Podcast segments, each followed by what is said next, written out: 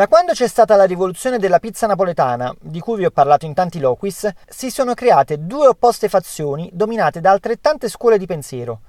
Chi è ancorato saldamente alla tradizione e non vede altro tipo di pizza al di fuori della cosiddetta STG, e chi invece ritiene che la pizza debba evolversi per soddisfare gusti differenti e portare una ventata di novità. Spesso poi questa contrapposizione di pensiero si risolve in un'altra guerra, che è quasi un sottoinsieme del dibattito precedente. Rote carretta contro canotto. Spieghiamoci meglio.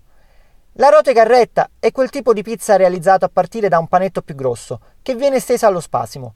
Il risultato è un disco di pasta enorme, sottilissimo, dal cornicione praticamente assente e che esce fuori dai confini del piatto. Il canotto è invece totalmente l'opposto e vede un disco di pasta di dimensioni molto più ridotte, dal cornicione estremamente lievitato e rigonfio, che spesso si deforma in tante bolle, i cosiddetti alveoli. È in pratica un omaggio alla panificazione, perché dà molta importanza al cornicione come parte essenziale dell'esperienza degustativa della pizza. Forse non ci crederete, ma le discussioni, anzi le liti tra le differenti scuole di pensiero sono all'ordine del giorno giorno.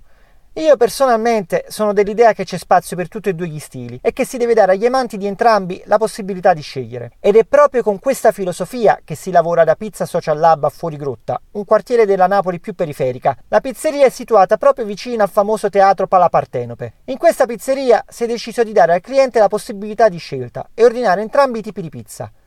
Quando sono andato io, al forno dedicato alla rote carretta c'era Rosario Ferraro, un pizzaiolo che viene dalla scuola di Michele a Forcella, la famosa pizzeria specializzata proprio in quel tipo di pizza.